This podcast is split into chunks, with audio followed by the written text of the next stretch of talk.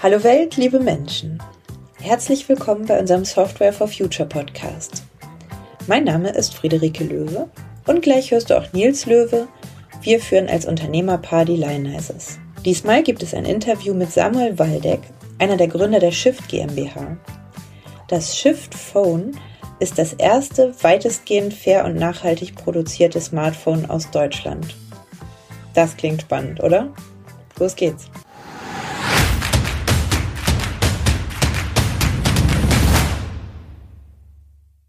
Ja, herzlich willkommen Samuel von Shift zu einer neuen Folge des Podcasts. Ähm, bevor ich jetzt lange erzähle, was du machst, du weißt das viel besser.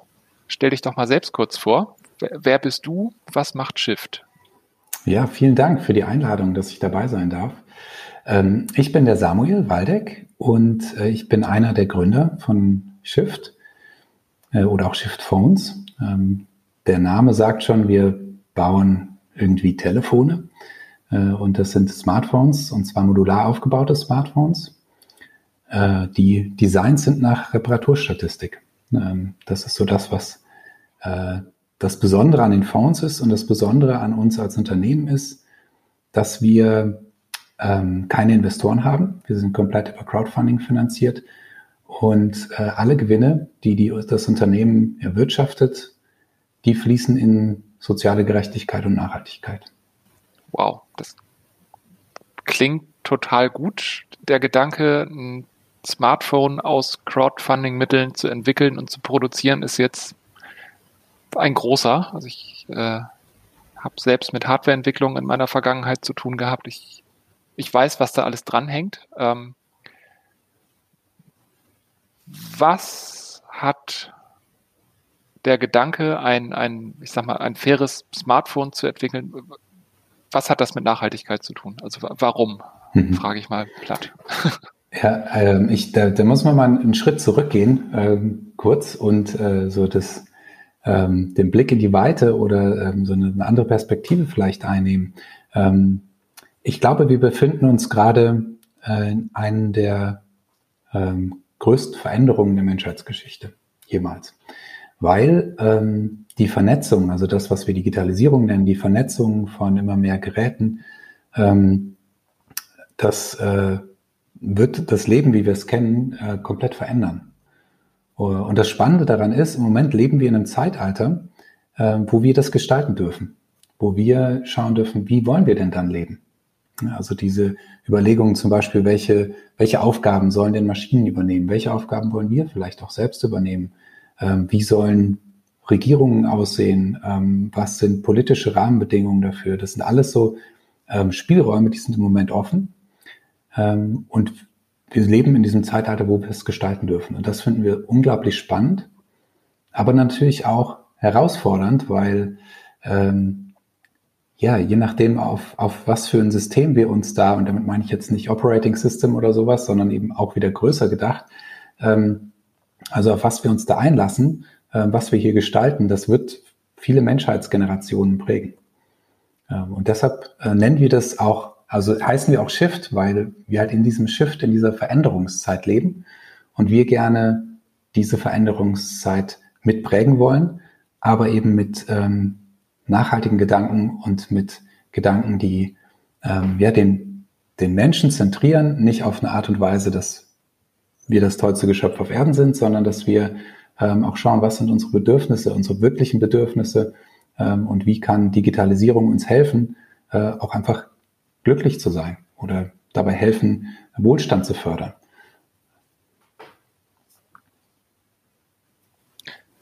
Das finde ich einen total coolen Gedanken. Ähm, Frage, die ich so in der Form sonst nicht, nicht stelle. Ähm, aber da, da, du da so ein sehr philosophisch ganzheitlichen Blick gerade aufgemacht hast. Glaubst du, dass die Leute, die mit dieser Entwicklung vor 30, 40 Jahren, sag ich mal, angefangen haben, also der, der Berners-Lee und, und meinetwegen auch, auch äh, Larry Page und Sergey mhm. Brin, als, als die so in den 80ern, 90ern quasi den, den Urschleim erstmal auf den Weg gebracht haben. Mhm. Das waren ja auch totale Idealisten. Mhm. Also zumindest ganz viele von denen. Glaubst du, die haben nicht weit genug gedacht oder glaubst du, die haben zu sehr an das Gute im Menschen geglaubt? Ich meine, das, was heute so im Internet passiert, ist ja nicht nachhaltig an vielen Stellen, um es mhm. mal nett zu sagen. Ich glaube, ich glaube, manche haben das schon bedacht. Also viele haben ja auch philosophische Ansätze gehabt, so wie du das eben gesagt hast. Äh, ich weiß noch, ich war mit dem Carsten vor vielen Jahren in Hamburg ähm, bei dem Alan Kay ähm, auf, auf einem ähm, auf einem Kongress, wo wir, wo wir Sachen gehört haben, die er gesagt hat. Und das hatte ähm, gar nicht so tief mit Technik zu tun, sondern eher so mit diesem, eher mit diesem Big Picture, ähm, was ich eben mir versucht habe, so aufzumachen oder zu skizzieren. Und ich glaube, dass da viele schon auch mit dran gedacht haben und dieses Potenzial auch entdeckt haben. Ähm, aber das, was dann passiert ist, ist, ähm, das Ruder haben dann Unternehmen übernommen, die ähm, hauptsächlich ähm, einen finanziellen Vorteil darin gesehen haben. Also die gesagt haben, hey, da lässt sich richtig, richtig viel Geld machen und das sehen wir jetzt. Ne? Also die wertvollsten Unternehmen der Erde sind nicht Unternehmen, die irgendwas produzieren oder ähm, Öl fördern oder sowas, sondern das sind Unternehmen, die mit Daten handeln, also mit dem, was äh, quasi diese Digitalisierung erzeugt. Ähm, und äh, das Krasse dabei ist aber, das sind Unternehmen, die sind, die werden nur nach äh, Macht und Geld um das mal ganz platt zu sagen, ähm, bewertet. Ne? Also auf der, in der Börse guckt ja keiner, äh, ja, was, was tun die denn jetzt für den Wohlstand auf der Erde, sondern da wird geguckt, wie viel Profit machen die. Das ist das Einzige. Äh, und was für eine Marktmacht haben eigentlich diese Unternehmen. Ähm, und wir finden es spannend zu überlegen, was wären denn die Werte, mit denen wir Unternehmen gerne beurteilen würden oder was wir denken, was wichtig wäre, dass sie beurteilt werden. Ne? Also wie das Thema Wohlstand, wie das Thema ähm, ähm, zum Beispiel Nachhaltigkeit als, als ein Thema. Ähm, das ist ja so was, was so langsam jetzt kommt. Aber was ist nochmal mit anderen Themen, die uns Menschen eigentlich viel, viel wichtiger sind? Vertrauen, ähm, Treue, ähm, Liebe. Ne? Das sind alles so, so Faktoren, das sind die Dinge, die uns Menschen im Kern glücklich machen, ich glaube, keiner würde sagen, hey, wenn ich jetzt richtig, richtig viel Geld hätte und total viel Macht hätte, dann wäre ich ein unglaublich glücklicher Mensch. Sondern das, was man sieht, ist, dass die Leute, die viel Macht haben und die auch viel Geld haben, sind oft sehr einsame Menschen. Äh, und die kaufen sich eben Dinge und dann sind sie für einen kurzen Moment vielleicht glücklicher, aber das hält immer nur sehr, sehr kurz. Ähm, und das ist, glaube ich, auch was, also was ich in meinem Freundesbekanntenkreis erlebe, äh, wo ganz viele Leute sagen, dass, dass ja, diese Gedanken teile ich mit dir und ja auch, wenn man in die Glücksforschung guckt, ähm, dass auch festgestellt wird, es gibt kein äh, dieses, man früher hat, ja, hat man ja gedacht, je, je mehr Wohlstand ein Land hat, desto glücklicher sind die Menschen dort. Und bis zu einem gewissen Grad hat das gestimmt, aber irgendwann hat man gemerkt, diese Kurve hat abgenommen, rapide abgenommen und es kehrt sich sogar langsam um dass irgendwie äh, die Menschen sich noch mehr Sorgen machen oder äh, ganz andere Probleme auf einmal haben und dass Wohlstand alleine gar nicht das ist, äh, was uns Menschen glücklich macht. Und ähm, deshalb finde ich diesen Gedanken so spannend. Wie kann Digitalisierung helfen, ähm, dass wir Menschen zufriedener sein dürfen? Äh, wo kann sie uns unterstützen? Ähm, aber wo sind auch einfach Grenzen gesetzt? Ähm, auch inwieweit wollen wir uns von, von äh, KI oder von, von Technologien auch bestimmen lassen? Das ist ja auch eine wichtige Frage, die wir uns stellen müssen. Ähm, und das sind eben diese Gestaltungsspielräume, die wir im Moment noch haben. Aber ich glaube, wenn das so weitergeht, dass ähm, diese, diese Spielräume nur eingenommen werden von Unternehmen, die auf diesen Werten Macht und Geld basieren, ähm, dann lässt sich jetzt schon absehen, in welche Richtung das geht. Ähm, ich habe jetzt äh, eine, eine äh, ganz spannende Studie gelesen, äh, nein, keine, keine Studie, ich, ich habe einen spannenden Artikel gelesen. Ähm, da wurde geschrieben von einem ganz großen ähm, Versand, äh, Online-Händler, der gesagt hat, ähm, der auch in, in, ähm, in äh, die Produktion von Filmen äh, investiert, der gesagt hat, in, in wenigen Jahren kann schon sein, dass KI eigentlich die Drehbücher schreibt. Und da dachte ich, das fände ich ganz schön traurig, weil das sind eigentlich Jobs, die ja so richtig cool sind. Ne? Also so ein Drehbuchautor, sich Dinge ausdenken. Mhm.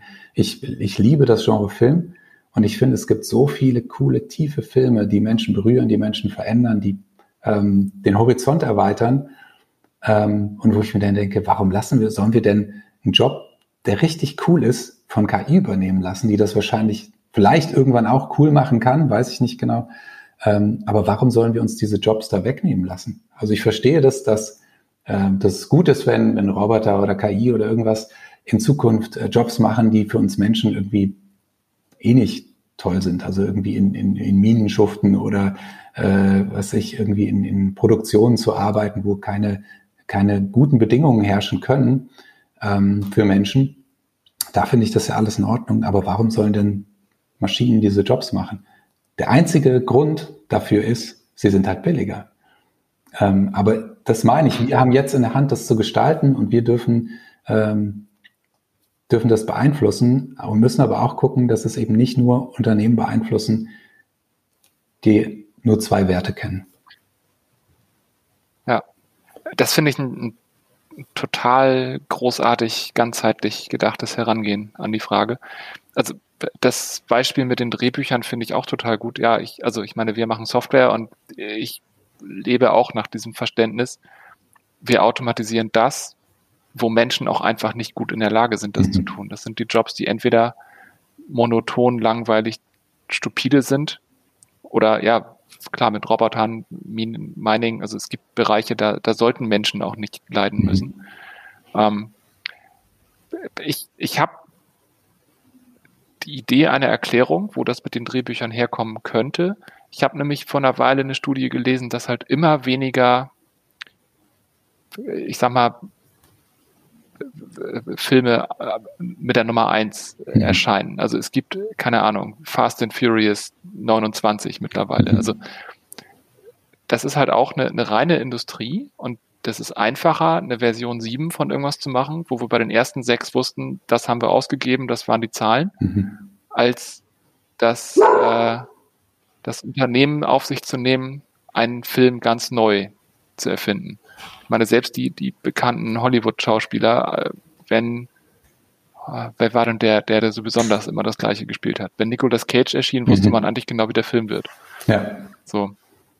Also, das kann ich verstehen, wenn man da sagt, gut, bevor wir da irgendeinen Menschen das gleiche Drehbuch nochmal schreiben lassen, kann das auch eine KI machen. Sind wir ja. viel schneller. Ja. Aber ja, es ist leider tatsächlich ja. an der falschen Stelle. Genau, und es ist auch, aber ja auch die Überlegung, ähm, also ich, ich bin auch ganz selbstkritisch, ne? also wie viel Abende ich einfach bei irgendwelchen Streaming-Anbietern versumpfe äh, und mir dann Sachen angucke, wo ich danach denke, die Zeit hätte ich sehr gut mit richtig coolen Sachen verbringen können oder einfach mit Freunden rumhängen. Ich meine, das ist jetzt in Corona halt eh so, so äh, äh, geht es halt nicht und deshalb haben wir uns auch so ge daran gewöhnt, uns so berieseln zu lassen. Aber das ist eigentlich was, was ich gar nicht mehr will. Ähm, und ich glaube auch, dass ein Großteil de der Bevölkerung irgendwann merken wird, okay, das macht mich überhaupt nicht glücklich. Das macht mich äh, ja unzufrieden mit der Zeit, wenn ich halt die ganze Zeit nur, nur mir irgendeinen Schwachsinn angucke. Oder zum Beispiel angucke, wie andere Leute Dinge erleben. Dann denke ich mir, lass es doch uns selber erleben ähm, und selber coole Sachen machen. Ja. Und das ohne den Druck, dass ich das darstellen muss, weißt du, dass ich mich dabei unbedingt filmen muss, sondern einfach nur diesen Moment zu genießen. Ähm, das fände ich, fände ich total schön. Ähm, und ich, ich hoffe, ähm, dass wir da auch wieder hinkommen, dass es halt jetzt so ein Moment ist, wo das irgendwie alles total interessant und toll ist und ähm, dass wir aber irgendwann wieder dahin kommen, dass eigentlich Beziehungen das Wertvollste sind, was wir haben. Und das Wichtigste sind und die, in die zu investieren viel, viel besser ist. Also gerade Zeit zu investieren als in soziale Netzwerke, wo ich mir angucke, wie Leute Beziehungen leben. Oder ja. So, als, als das einfach selber das vorgeben. Ja, genau. Ja. ja. Dann interessiert mich jetzt total, also äh, ich bin da 100% bei dir. Also all das, was du gesagt hast, hundertprozentige Zustimmung. Ähm, wie passt es dann dazu, ein Smartphone zu entwickeln? also wa was, was bringt ihr in die Welt, ähm, mhm. damit wir diese Spielräume, die wir noch haben, in die unserer Meinung nach richtige Richtung drehen? Ja, ähm, ich glaube, es ist wichtig, dass es Alternativen gibt. Weil solange es keine Alternativen gibt, wissen viele Leute nicht, dass es auch anders geht. Ähm, wir haben, als wir uns gegründet haben, ähm, und wir so gemerkt haben, wir sind da mehr oder weniger so reingerutscht, Smartphones zu machen. Das war gar nicht unbedingt unser Ziel, aber irgendwann war dieser Moment, wo wir gemerkt haben, okay, das Produkt als sollte eigentlich ein, ähm, so ein Field Monitor werden für, ein, für einen Kamerakran, den wir vorher im Crowdfunding gemacht haben. Und äh, wir wollten aber gerne so ein universelles Gerät machen und äh, haben dann irgendwann gemerkt, universell heißt eigentlich, also universeller als ein Smartphone geht's eigentlich gerade nicht. Äh, also müssten wir das machen und weil uns irgendwie Reparierbarkeit wichtig ist und so, äh, machen wir das. Und dann kam aber dieser Moment, wo wir nochmal innegehalten haben und gedacht haben, ähm, warum sollen wir denn auch noch ein Smartphone-Hersteller sein? Es gibt doch wirklich richtig coole Smartphones ähm, auf dem Markt. Und können wir überhaupt bessere Hardware herstellen oder äh, uns genug differenzieren, dass Leute unsere Produkte interessant finden? Ähm, was wir gemerkt haben, ist, diese Unternehmen, die Smartphones bauen, die sind alle super extrem auf dieses Thema Macht und Geld eingepegelt. Ne? Das ist ein super hart umkämpfter Markt. Ähm, und selbst die Unternehmen, die, die da äh, versuchen, so ein bisschen anders zu agieren, äh, haben trotzdem Investoren mit drin, sind in Abhängigkeiten und so. Und wir haben gesagt, ey, lass uns doch mal probieren, ob wir es schaffen, ein Unternehmen zu gründen, das einfach frei ist von diesen Abhängigkeiten. Dass wir frei entscheiden dürfen, wo wir Prioritäten setzen. Und dann haben wir das gewagt, eben mit, mit Crowdfunding. Wir haben dann gesagt, okay, wir probieren es einfach mal. Wir hatten schon gute Erfahrungen mit Crowdfunding gemacht. Ähm, mit diesem Kamerakran, das hatte, hatte super funktioniert und gesagt, wir gucken mal, ob wir jetzt schon irgendwie so eine Community aufgebaut haben und die so ein Vertrauen auch aufgebaut haben, dass die Leute uns so ein großes Produkt wie ein Smartphone äh, oder so ein komplexes Produkt wie ein Smartphone irgendwie zutrauen.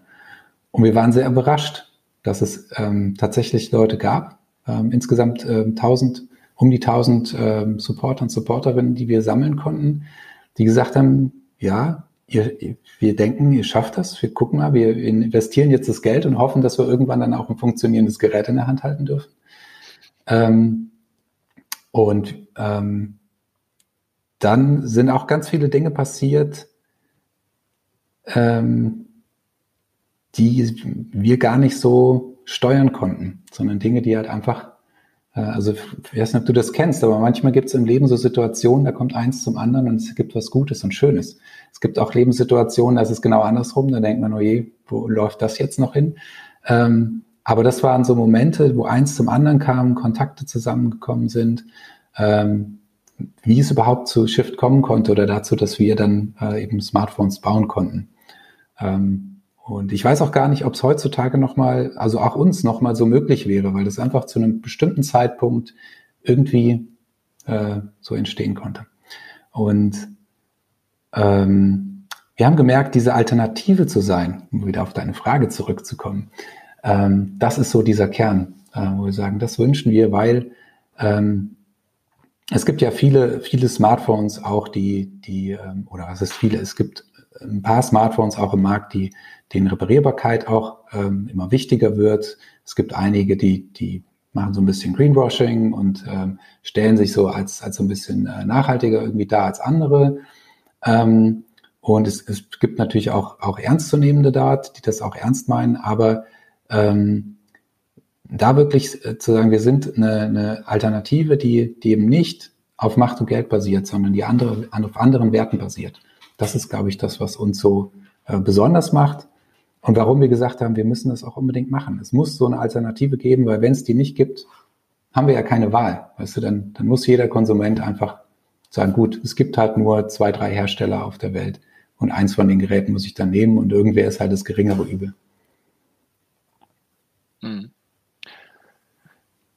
Ich hatte ja am Anfang schon gesagt, also ich habe selber, also ich habe technische Informatik studiert mal vor längerer Zeit und habe dann auch in Firmen gearbeitet, wo ich Software für Steuergeräte gemacht habe, die mhm. entwickelt wurden.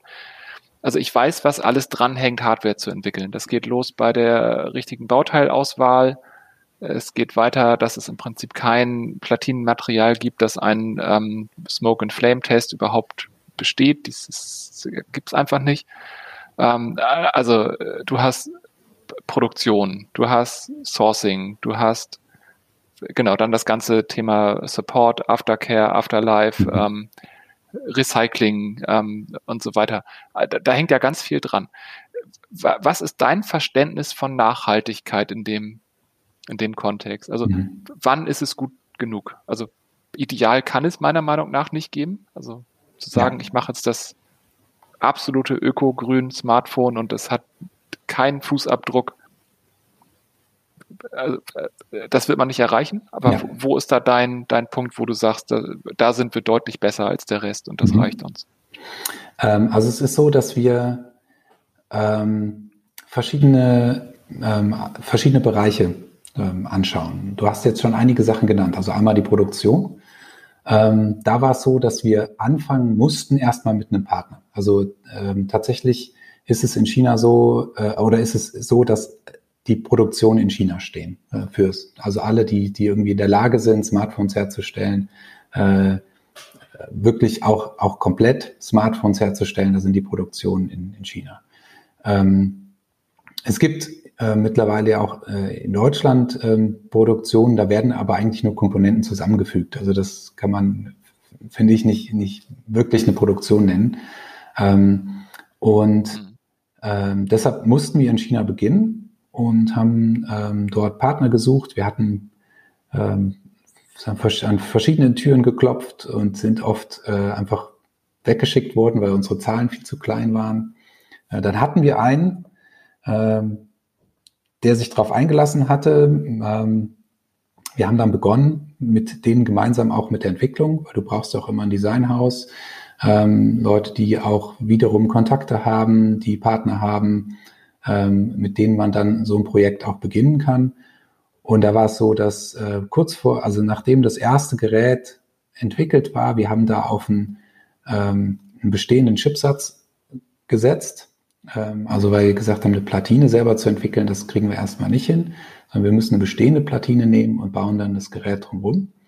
Ähm, nachdem wir da die ersten Prototypen hatten, sagte der Partner dann, oh, hätte jetzt größere Aufträge gekriegt. Er hatte eigentlich auch keine Lust, so ein Smartphone zu bauen, wo der Akku wechselbar ist und so. Das äh, macht keiner mehr und so. Das sieht er auch keine Zukunft drin. Und er wird jetzt sich auf die anderen Verträge, äh, anderen Aufträge konzentrieren. Und dann standen wir erstmal ohne Partner da. Wir hatten aber schon das Entwicklungsgeld investiert. Ähm, und dann war es so, dass wir ähm,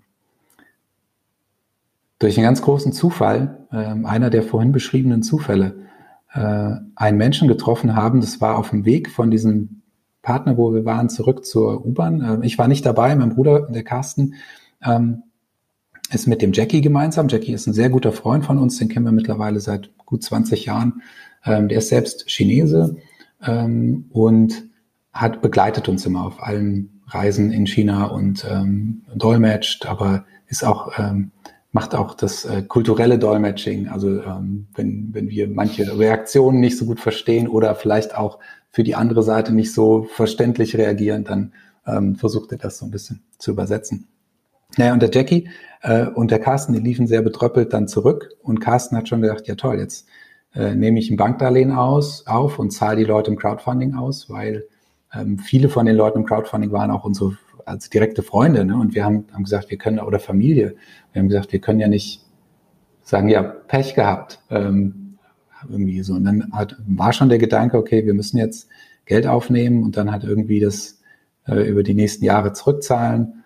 Ähm, und dann kam ihm ein Typ entgegen ähm, und er sprach den Jackie an und der Jackie wusste erst nicht so genau, wer das jetzt ist. Und dann erkannte er ihn aber und dann fiel, also haben die beiden sich erkannt und haben gesagt, hey, du bist ja der, mit dir, dir war ich doch in der Grundschule irgendwie, in einer ganz anderen Ecke von China. Also die waren in Shenzhen, also da, wo, wo ja viel so Technikproduktionen sind, ähm, eine Riesenstadt. Ähm, und sind sich dort begegnet. Und dann äh, erzählt der Jackie gerade die Situation und er sagt, ach, das ist ja echt ärgerlich. Ähm, ich arbeite bei einem Displayhersteller. Ähm, ich, ich hatte so ein paar Unternehmen im Kopf, die total gut vielleicht dazu passen würden zu dem Projekt. Und hat dann so ein paar Kontakte gegeben und tatsächlich der erste Kontakt, den sie dann angesteuert sind, äh, war dann der Partner, mit dem wir starten konnten. Ähm, der gesagt hat, hey, ich finde die Idee richtig gut, äh, ich bin mit dabei der ähm, auch ein junges Unternehmen, die gesagt haben, hey, das mit dem Thema ähm, faire Produktion finden wir total spannend. Äh, wie gehen wir das denn an? Dann haben wir Kontakte geknüpft zu einer NGO, Taos heißt sie in China, die ähm, so Audits macht, äh, aber auch Schulungen für Manager oder für ähm, Leiter in den Fabriken, wie man mit den Mitarbeitern gut umgeht und so weiter. Ähm, und äh, konnten dann, dann mit denen starten. Das war total cool, ähm, super für den Anfang. Und dann haben wir irgendwann gemerkt, eigentlich haben wir einen anderen Anspruch, ähm, weil äh, während wir produziert haben, haben die Leute immer mehr verdient, als wenn andere Unternehmen dort produziert haben. Das heißt, es hat Ungerechtigkeiten gegeben. Ähm, wir haben das angesprochen, wir haben versucht, das auch denen zu verändern, aber das war alles sehr zäh. Und irgendwann haben wir gesagt, hey, lass uns doch einfach eine eigene Fertigung bauen. Äh, kriegen wir das irgendwie hin? Und ähm, dann haben wir tatsächlich mit dem Jackie auch gemeinsam mit Taos, mit dieser NGO gemeinsam überlegt, ähm, wie sowas aussehen könnte im Idealfall, wo man das machen müsste. Äh, haben gemerkt, ähm, dass in Shenzhen, das ist eine Problematik dort, weil viele der Menschen, die dort ähm, in den Produktionen arbeiten, sind Wanderarbeiter. Das sind Leute, die kommen aus anderen Regionen von China, die auch äh, ärmer sind und die dann dort ähm, einen Job suchen. Das heißt, es sind Leute, die sind losgelöst von ihrem sozialen Kontext, von ihren Freunden, von Familie, kommen dorthin, arbeiten im Dreischichtsystem, ähm, werden nicht gut bezahlt und ähm, haben kein Zuhause. Das heißt, die wohnen dann oft in so Baracken, die halt in den Produktionen da irgendwie mit angesiedelt sind ähm, weil auch die in der Stadt die, die Wohnungen nicht bezahlbar sind mit, mit dem Geld, was sie verdienen und die ja auch Geld an die Familien senden wollen oder vielleicht auch müssen, also so ein bisschen so einen Erwartungsdruck auch haben. Und dann haben wir gesagt, gut, wir gehen komplett raus aus Shenzhen ähm, und haben dann Hangzhou als Stadt ausgewählt. Das ist ungefähr anderthalb Stunden von Shanghai entfernt, wo ähm, der Jackie auch lebt tatsächlich. Und ähm, Hangzhou ist die Stadt mit dem höchsten Mindestlohn in China. Ähm, das ist von Kanton zu Kanton unterschiedlich in China und auch ähm, äh, die Stadt mit der höchsten Lebenszufriedenheit in China. Ähm, weil, obwohl das eine relativ schnell gewachsene Stadt ist, auch viel Innovation daherkommt, da kommt dieses Alibaba kommt daher, also die chinesische äh, eBay sozusagen und so, äh, auch das chinesische Google, also viele Softwareunternehmen, die dort beheimatet sind. Ähm, und äh, aber quasi Leute, die dort arbeiten, auch so aus dem Kontext kommen, also aus dem regionalen Kontext des, äh, von Hangzhou. Und ähm, genau, dann haben wir die Fertigung aufgebaut, ähm, so Stück für Stück. Und das Coole ist, dadurch, dass unsere Geräte modular aufgebaut sind, ähm, können wir die Bereiche, wo ähm, äh, die nur Maschinen machen können, die können wir ziemlich gut auslagern. Äh, das heißt, eine Platine zum Beispiel, die können wir nicht selber produzieren, das brauchen wir ein Fertigungsunternehmen für. Ähm, aber da sind auch kaum Menschen be beteiligt. Also das ist so, dass ähm, da sitzt ein Ingenieur, die werden auch meistens gut bezahlt, weil die halt, äh, ja, wenn die da irgendwas Falsches machen, dann ist äh, der Schaden, den die erzeugen, ziemlich groß. Deshalb sind das sehr gut ausgebildete Leute und auch gut bezahlte Leute, ähm, die dann diese Maschinen mit bestücken und dann eigentlich auf ein Knöpfchen drücken und dann läuft das automatisiert durch bis hin zur Qualitätssicherung ähm, zum Schluss. Und ähm, den Bereich, wo eben viel menschliche Arbeitskraft gebraucht wird, das ist eben die Endfertigung und äh, die haben wir bei uns. Und dadurch, dass wir eben die Produktion in China haben, haben wir auch kurze Wege zwischen den unterschiedlichen ähm, ähm, Partnern, die wir brauchen für die Fertigung. Ähm, und das war was, äh, was uns dazu bewogen hat, dann auch die Produktion in China aufzubauen und nicht in Deutschland, weil wir tatsächlich zwischendrin immer wieder gedacht haben, es wäre viel einfacher, was hier in Deutschland aufzubauen. Ähm, so der kulturelle Unterschied äh, und auch manchmal die Vorstellungen von Qualität und so, gerade mit, mit anderen Partnerunternehmen, das war schon sehr herausfordernd. Und ist auch was, was uns immer wieder begegnet, wenn wir mit anderen Unternehmen sprechen, ähm, die auch in China produzieren, die immer sagen, wie, wie kriegt ihr das denn hin? Bei uns, äh, das ist manchmal katastrophal und ähm, da hilft halt einfach auch diese eigene Fertigung total, äh, wo wir dann auch nach einigen eigenen äh, Qualitätsmaßstäben dann eben diese Dinge zusammenfügen können. Ähm, das ist dann, dann ja. aber direkt nachgefragt. Also wenn ich das richtig verstehe, also ihr lasst die Platinen zum Beispiel irgendwo fertigen und bestücken. Das heißt, da kommen Module Mhm, Display genau. werdet ihr zum Beispiel wahrscheinlich auch einfach zukaufen. Jein, mittlerweile können wir die War Laminierung vom Display, die machen wir schon selber bei uns. Ähm, genau, aber die Technologie quasi, ne? also jetzt das AMOLED, äh, die AMOLED-Einheit oder sowas, das lassen wir natürlich produzieren, ja. Mhm. Und wenn, wenn diese Teile sowieso, also wenn ihr quasi Module oder, oder Teil, äh, Teilstücke fertigen lasst und dann, ich sag mal, platt gesagt, zusammensetzt. Also wenn die Fertigung mhm. heißt, zusammensetzen. Warum das nicht in Deutschland? Hm, das ist eine sehr gute Frage.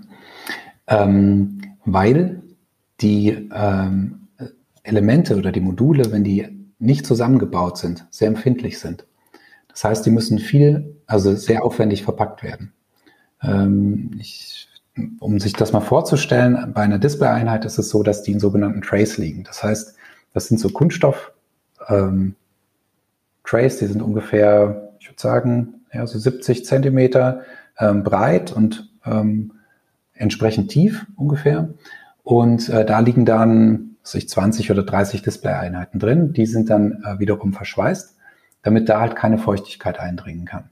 Und die liegen dann übereinander. Mhm. Und diese Trays ähm, verwenden wir wieder, weil wir kurze Wege zwischen den Produktionspartnern haben. Ähm, und da glaube ich, sind wir, soweit ich weiß, auf jeden Fall der einzige Hersteller, der sowas, der so hand, das so handhabt, weil nämlich der Produktionsmüll bei einem Smartphone ähm, tatsächlich 90 Prozent des Mülls ist, der bei ähm, Smartphones anfällt. Ähm, also es ist gar nicht unbedingt das, das, das Ausschuss in der Fertigung oder irgendwie sowas im Kern ist, sondern eben die, dieser Verpackungsmüll. Das ist ein ganz enormer Anteil.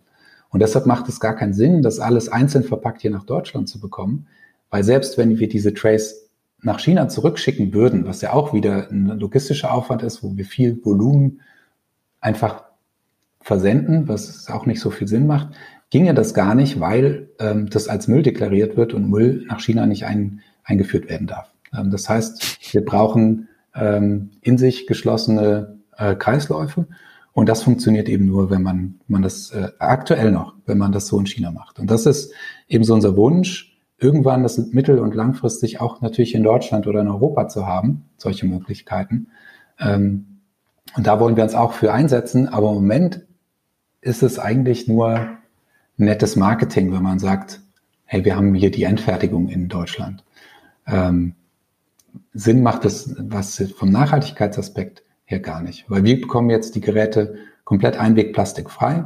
Ähm, es gibt noch mal einmal so eine Umverpackung, also in, in so einem in den Kartons, die wir kriegen, äh, sind immer 20 Smartphones. Die sind noch einmal mit einer Plastiktüte ähm, ähm, äh, eingepackt, damit, falls irgendwie Wasser äh, bei der Sendung irgendwie, da irgendwie Feuchtigkeit auftritt oder sowas, sei es nur Kondenswasser, ähm, dass es dem, den Geräten eben nichts ausmacht. Äh, aber selbst diese, die Verpackung, die nutzen wir halt weiter. Ähm, genau.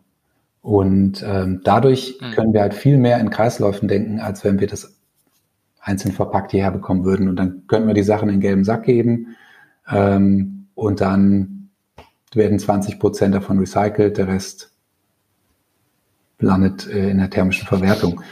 Genau. Und äh, das ist, wäre halt schade um die, die Rohstoffe, die da drin stecken oder Ressourcen, die da drin stecken.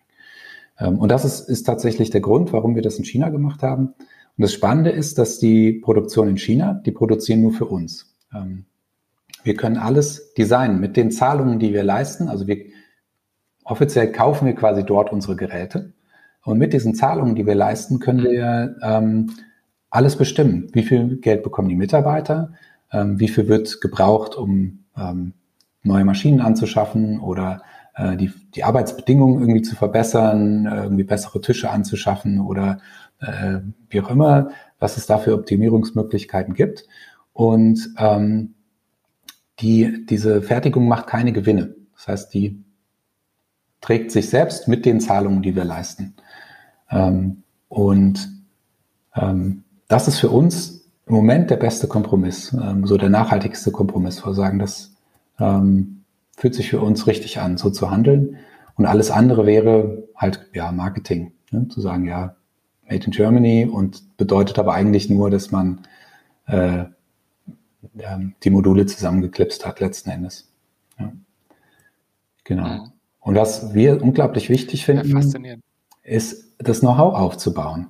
Ne? Also, dass wir ähm, wissen, wie man diese Technologie baut, worauf es ankommt.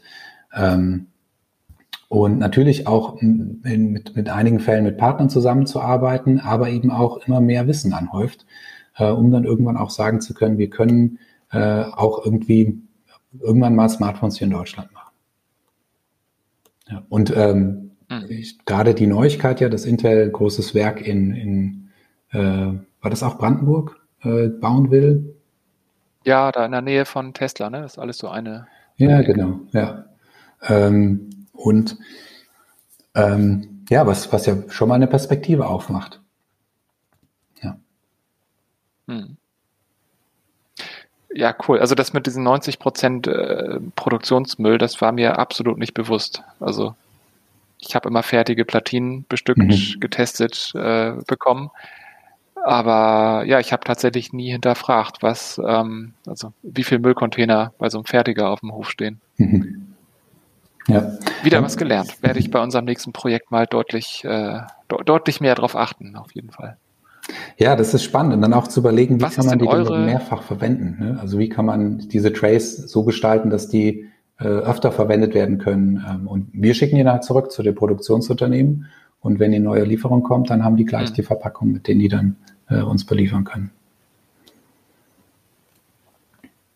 Das habe ich tatsächlich hier in äh, Harburg auch bei einem großen Fertiger gesehen, dass die für ihre, die machen so Display-Einheiten für Industriecomputer. Mhm ähm, dass die auch Mehrwegverpackungen haben. Und halt mit dem Pfandsystem äh, anders funktioniert das, glaube ich, leider nicht. Ja. ähm, was ist denn eure größte Challenge, an der ihr aktuell so zu knabbern habt? Hm. Ähm, die größte Challenge ist, ähm, glaube ich, gerade, dass wir natürlich als ein kleiner Smartphone-Hersteller ähm, technisch nicht Geräte bauen können, die jetzt mit den Flaggschiff-Modellen der, der richtig großen konkurrieren können. Einfach weil wir in der Entwicklung langsamer sind. Also gar nicht, ähm, weil wir irgendwie schlechtere Hardware zur Verfügung hätten oder so. Wir haben ja auch arbeiten mit Qualcomm-Prozessoren und so. Aber wir sind in der Entwicklung einfach langsamer. Ich glaube, hat auch was damit zu tun, dass wir einen sehr hohen Qualitätsanspruch haben. Äh, auf der einen Seite, auf der anderen Seite aber auch nochmal andere Dinge berücksichtigen. Also wir haben für unser Shift 6 MQ, was im Moment so unser ähm, Flaggschiffmodell ist, ein Prozessor ausgewählt, der ist schon ein bisschen älter. Ähm, das ist äh, aus der 8er Serie, also aus der High-End-Serie von Qualcomm, aber der ähm, äh, aus der 8er Serie auch, aber eben einer, der ein bisschen älter ist. Ähm, den haben wir bewusst gewählt, weil es dafür schon ähm, einige ähm, Betriebssystemalternativen gibt. Also die Lineage Community zum Beispiel oder Lineage, je nachdem, wie man es aussprechen möchte, ähm, die dafür schon einiges bereitgestellt hat, äh, aber auch ähm, UbiPorts zum Beispiel, äh, also Linux ähm, ähm, und so weiter, äh, die schon dafür entwickelt haben. Und das ist ja dann die andere Seite. Das eine ist die, die Hardware-Seite, ähm, die man entwickelt, das andere ist die Software-Seite. Und es ist unglaublich wichtig, dass sie zusammenarbeiten. Und es gibt ja auch sowas wie Software-Obsoleszenz, also dass Geräte, meinetwegen die Hardware noch funktioniert, aber die Software irgendwann outdated ist und dass deshalb das Gerät nicht mehr läuft. Mhm. Ähm, und um da ähm, auch flexibel zu sein und langfristig Alternativen anzubieten, muss man natürlich auf ähm, äh, Prozessorgenerationen zurückgreifen, wo man sagen kann, ja, das, damit funktioniert es gut. Das ist aber was, was zum Beispiel von ähm, so Technikmagazinen oder sowas gar nicht gesehen wird. Die vergleichen die technischen Daten. Ne? Die gucken ja, wie schnell ist der Prozessor, was kann der, wie viel Megapixel hat die Kamera äh, und das war's. Ne? So Akkulaufzeit oder so. Und da er, erreichen unsere Geräte natürlich nicht die Spitzenwerte. Einmal durch den modularen Aufbau. Dadurch, zum Beispiel haben wir nie das dünnste Gerät, ähm, weil modularer Aufbau eben dafür sorgt, dass das Gerät etwas dicker wird. Die sind mit, ähm, äh, also unser, unser, unsere magische Grenze ist, wir sagen, wir müssen unter 10 Millimeter bleiben, also 9,98 oder sowas haben unsere Geräte. Ähm, und damit eben auch, auch noch gut handelbar. Ne? Also man hat jetzt nicht so einen schweren, dicken Klotz in der Hand. Ähm, aber natürlich äh, äh, kein, kein so super dünnes, äh, schlankes Gerät. Und dadurch, dass der Akku wechselbar ist, ähm, haben wir natürlich auch nochmal ein Case um den Akku. Das heißt, wir verlieren ein bisschen Raum, ähm, den wir mit mehr Akku füllen könnten und dadurch natürlich auch kürzere Akkulaufzeiten erreichen. Ähm, und das ist was, wo wir merken, da braucht unser Produkt ein bisschen Erklärung. Ähm, und er braucht auch das Verständnis von dem Kunden, sich darauf einzulassen. Ähm, aber wir denken, es ist super wichtig, dass es eben diese Alternativen gibt, weil, weil wenn keiner ähm, äh, solche Geräte gebaut hätte, äh, dann gäbe es jetzt nicht zum Beispiel die EU, die sagt, wir, wir wollen uns stark machen für ein Recht auf Reparatur. Ähm, weil es eben Unternehmen gab, die gesagt haben, wir denken, das ist möglich, wir denken, es ist total wichtig, dass es das gibt. Und wir bauen auch Geräte, die entsprechend designt sind, dass sie reparierbar sind. Und das haben halt ähm, die, so die, die, äh, die großen ähm, Unternehmen ähm, sehr perfektioniert, dass sie gesagt haben, wir packen alles an Technik rein, was geht, ne, so viel Megapixel, so viele Kameralinsen wie möglich, äh, aber alles auf möglichst kleinen Raum. Ähm, und darauf sind auch so diese Techniktests spezialisiert. Ne? Die gucken halt eigentlich nur danach und nicht danach, ähm, was für einen ökologischen Fußabdruck das Gerät auch hat, wie, was das für eine Auswirkung auf die langfristige Nutzung des Gerätes auch hat. Ähm, und das finden wir eben spannend, mhm. ähm, da eine Alternative zu sein. Und das ist aber auch die Herausforderung, ähm, das den Kunden zu vermitteln. Und ähm, so. Und wir, was wir auch nicht wollen, ähm, ist irgendwie den Menschen vermitteln zu müssen, hey, du bist irgendwie glücklicher, wenn du ein Shift-Phone besitzt, weil äh, du bist dann irgendwie nachhaltiger unterwegs und das macht ein besseres Gefühl und so, weil das ist, das können wir ja nicht versprechen. Also wir können keinem Menschen versprechen, dass er glücklicher ist, weil er ein Ding kauft. Ähm, das ist, oder wir können ihm versprechen, dass es auf jeden Fall nicht so sein wird, dass er dann glücklicher ist. Ähm, und ähm, was wir aber versprechen können, ist, dass eben niemals Gewinne an Privatpersonen ausgezahlt werden. Ähm, wir haben äh, die, die Gehälter, die wir haben, äh, die sind transparent einsehbar auf unserer Webseite, also gerade von Carsten und mir als Geschäftsführern. Äh, da kann man gucken, was wir verdienen. Da gehen wir ganz offen mit um, weil wir sagen, das finden wir so wichtig, dass die Leute wissen, hey, wir, wir nutzen Nachhaltigkeit nicht als irgendwie ein Geschäftsmodell, um, um dann irgendwie doch großen Investoren das Geld in den Rachen zu schieben und, und äh, die Menschen, die sowieso schon unglaublich viel haben, dazu verhelfen, noch mehr zu besitzen, sondern alles, was wir, was wir erwirtschaften mit dem Unternehmen, das fließt halt in nachhaltige Projekte oder soziale Projekte. Ähm, und das merken wir, das macht uns persönlich total glücklich das zu sehen, erleben zu dürfen, da arbeiten zu dürfen. Und wir merken auch, dass wir, äh, dass es unter unseren Mitarbeitenden eine extrem hohe Zufriedenheit hat, weil die wissen, ich arbeite jetzt nicht, dass irgendwie mein Chef sich einen Porsche kaufen kann oder irgendwie äh, das dritte Flugzeug oder was auch immer, sondern die wissen, hey, äh, wir, wir, wir arbeiten und wir wirtschaften gemeinsam was und damit passiert irgendwie Gutes. Ähm, und das ist was, was uns total erfüllt und wo wir uns wünschen, dass wir das auch so auf die Kundinnen und Kunden übertragen können. Dass du sagen können, hey, wir können dir nicht versprechen, dass du glücklicher wirst, wenn du ein Shiftform besitzt, aber du machst damit ganz viele andere Menschen glücklich, weil wir halt ähm, ähm, mit dem, was wir erwirtschaften, Gutes bewirken wollen. Ja, und das ist, wow. ist also, unser, unser, unser Kern, also unser, wir nennen das Unternehmens-DNA, äh, ist, ähm, dass wir so viel Gutes tun, wie wir, wie, wie wir wollen, wie wir können, so viel Gutes tun, wie wir können, und auf dem Weg dahin so wenig Schaden wie möglich anrichten. Weil, wie du eingangs ja schon gesagt hast, egal was wir produzieren, auch wenn es nur ein T-Shirt ist, wir entnehmen der Natur was äh, und ein Smartphone ist ja ein deutlich komplexeres Produkt ähm, und richtet natürlich mehr Umweltschaden an ähm, als, als ein T-Shirt zum Beispiel. Ähm, aber wir wollen eben auf diesem Weg gucken, dass wir so wenig Schaden wie möglich anrichten. Aber der Kern und das, wo der Fokus drauf liegen soll, ist, mit dem Unternehmen so viel Gutes zu tun, wie wir können. Krass. Wir sind schon total über die Zeit hinaus, deswegen, ich habe noch ganz viele Fragen, die ich gerne weiterstellen würde. Ich, ich stelle jetzt trotzdem nach Schema F meine vorletzte Frage ähm, und hoffe, dass wir uns einfach im Nachgang noch irgendwo mal auf ein digitales Getränk zusammenfinden.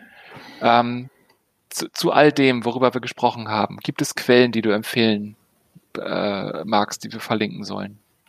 Ähm, ja, Quellen, die mir einfallen, ist der runde Tisch Reparatur ähm, zum Beispiel, eine Initiative, in der wir auch drin sind, ähm, wo es genau um das Thema geht, ähm, einmal Produkte natürlich auch zu entwerfen, ähm, die reparierbar sind, äh, aber sich auch dafür einzusetzen, also auch auf eine politischen Ebene dafür einzusetzen, Initiativen zu starten, ähm, dass das auch ein Maßstab ist, der an andere Hersteller herangetragen wird ähm, und der eine Wichtigkeit, eine Relevanz bekommt. Ähm, das äh, wäre ein Link, den ich äh, sehr spannend finde. Ähm, dann etwas, was uns, äh, ein Netzwerk, was uns immer wieder sehr bestärkt und ermutigt, äh, zwei Netzwerke. Das eine ist die GWÖ, Gemeinwohlökonomie heißt es. Ähm, da sind Unternehmen vertreten, ähm, oder nein, anders, es ist eine, eine Bewegung, die ähm, Wirtschaft aus einer anderen Perspektive denken möchte. Ähm, ähnlich wie ich das äh, versucht habe zu beschreiben, dass es eben mehr an Werten gibt, an denen Unternehmen gemessen werden soll. Und die haben so eine Matrix entwickelt, ähm, an, deren, ähm, an der man sich quasi messen kann. Das kann man freiwillig als Unternehmen tun. Wir sind auch gerade dabei, so eine Bilanzierung zu machen, äh, um auch transparent zu machen, wo stehen wir, was können wir schon umsetzen in Sachen Nachhaltigkeit, wo sind aber auch noch die Herausforderungen ähm, und wo wollen wir uns verbessern. Und ähm, das ist, ist eine Initiative, die uns ähm, sehr stark inspiriert, wobei wir merken, äh, bei aller Komplexität, bei allen Herausforderungen, die natürlich so eine Bewegung auch hat, ähm, meinen die das ernst.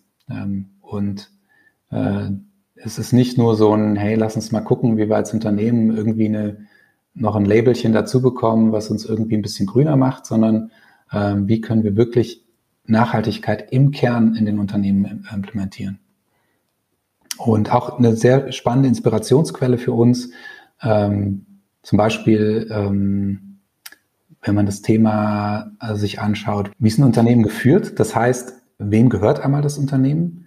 Und ähm, wie sicher ist es, dass das Unternehmen langfristig äh, auch diesem Zweck dient? Also es ist was, was uns stark beschäftigt, weil äh, der Carsten und ich, äh, ich bin jetzt äh, 44, der Carsten ist ein bisschen älter als ich, ähm, und äh, lass uns da noch irgendwie 20 Jahre im Unternehmen arbeiten, aber für so eine Unternehmensgeschichte ist das eigentlich extrem kurz.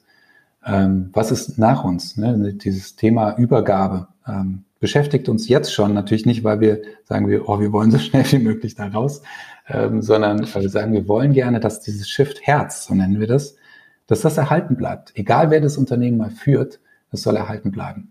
Und oft ist es so, dass es ja, äh, also gerade in so familiär geführten Unternehmen, dass es halt die Familie übernimmt. Äh, das kann aber zu Streitigkeiten führen. Ähm, da kann es auch sein, dass die Leute einfach sagen, ja, habe ich aber keinen Bock drauf, verkaufen ihre Anteile an Leute, die halt irgendwie das da nochmal ganz andere Zwecke mit haben. Und ähm, wir schauen eben, wie können wir das Unternehmen äh, so aufstellen, dass es sich eigentlich selbst gehört. Und dass es immer nur von Menschen geleitet wird, die dieses Shift-Herz mittragen. Ähm, das ist äh, Stichwort Purpose Economy und da kommen wir schon zu dem nächsten Link, mhm. den ich mitsetzen würde. Äh, und auch an äh, den ähm, Cent e.V. Äh, das ist ein Verein, äh, wo es genau auch darum geht, ähm, Unternehmen, also Social Entrepreneurs im Grunde genommen zu fördern, äh, für die eine Stimme zu sein, auch in der Politik. Ähm, weil wir glauben, dass Unternehmen, die eben einen sozialen Zweck haben, einen sozialen ähm, also diesen, diesen Purpose, diesen Sinncharakter haben, dass es auf der einen Seite für die Mitarbeitenden total gut ist, weil sie einfach wissen, wofür sie arbeiten, das sehen ähm, und auch spüren dürfen. Und auf der anderen Seite aber auch für die Kundinnen und Kunden, die einfach sich sicher sein dürfen, ähm, mit dem Geld, was ich jetzt bezahle für das Produkt, investiere ich nicht dahin, dass irgendwie ähm, die Firmenzentrale jetzt äh, was ich, für so und so viele Milliarden hingestellt wird oder ähm, einzelne wenige unglaublich viel Geld verdienen, sondern ich weiß, das kommt einem guten Zweck, Zweck zugute. Und meine Hoffnung, mein Wunsch ist, ist, dass das was ist, was, wonach Unternehmen in Zukunft immer mehr bewertet werden. Wo wirklich, wo, wo Kundinnen und Kunden genau gucken, was steckt denn nochmal genau dahinter? Ähm, was sind das auch für Personen, denen ich dann äh, eigentlich mein Geld überlasse? Weil letzten Endes ist es fast genauso viel wert wie die Stimme, die ich abgebe, wenn ich wählen gehe. Ähm, weil ähm, ich natürlich mit dem Geld, was ich Unternehmen zur Verfügung stelle, denen auch eine Möglichkeit gebe, äh, in die Richtung weiter zu gehen, in denen sie schon unterwegs sind. Ja. Ja, man sieht das so ein bisschen an der, an unserer aktuellen Frage, wo kriegen wir unser Gas her, ne? Ja. Also Genau das ist, ist genau das Thema, ja. Ja, und wir haben jahrelang, haben, hat sich keiner Gedanken gemacht, wir haben einfach Gas gekauft aus Russland und haben nicht daran gedacht, dass, oder vielleicht mal so im Hinterkopf mal dran gedacht, hey, da könnte jemand vielleicht auch was Blödes mit anstellen. Und jetzt erleben wir es. Ähm, mhm. Und diese ja. Vorstellung, ähm, was passieren kann, wenn, wenn ich, äh, ja, wenn Unternehmen halt so viel Macht haben, was merkt man ja jetzt, ne, die, diese unglaubliche Macht, die Unternehmen jetzt schon haben, äh, manchmal mehr Geld zur Verfügung, also ja, als viele Länder äh, in ihren Staatskassen haben.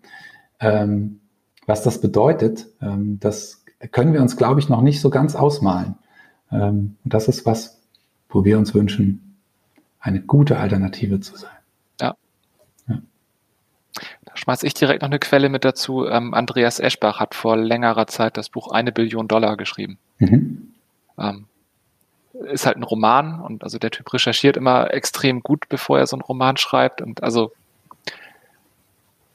ist ein bisschen dystopisch, was mhm. passiert, wenn ein Mensch so viel Geld auf einmal zur Verfügung hat, aber ähm, interessante Gedankenspiele auf jeden Fall. Ja. Ich komme jetzt schweren Herzens zur letzten Frage. Wen würdest du gerne in einem kommenden Interview mal ausgefragt hören? Ja, ähm, es gibt die Purpose Economy, ähm, davon hatte ich äh, ja eben schon kurz erzählt. Quasi ein, ähm, es sind auch zwei Brüder, die das, glaube ich, mit einem Team auch gegründet haben. Ähm, Achim und Armin. Ich hoffe, ich erinnere mich richtig. Entschuldigt, wenn nicht. Ich habe mich ein sehr schlechtes Namensgedächtnis.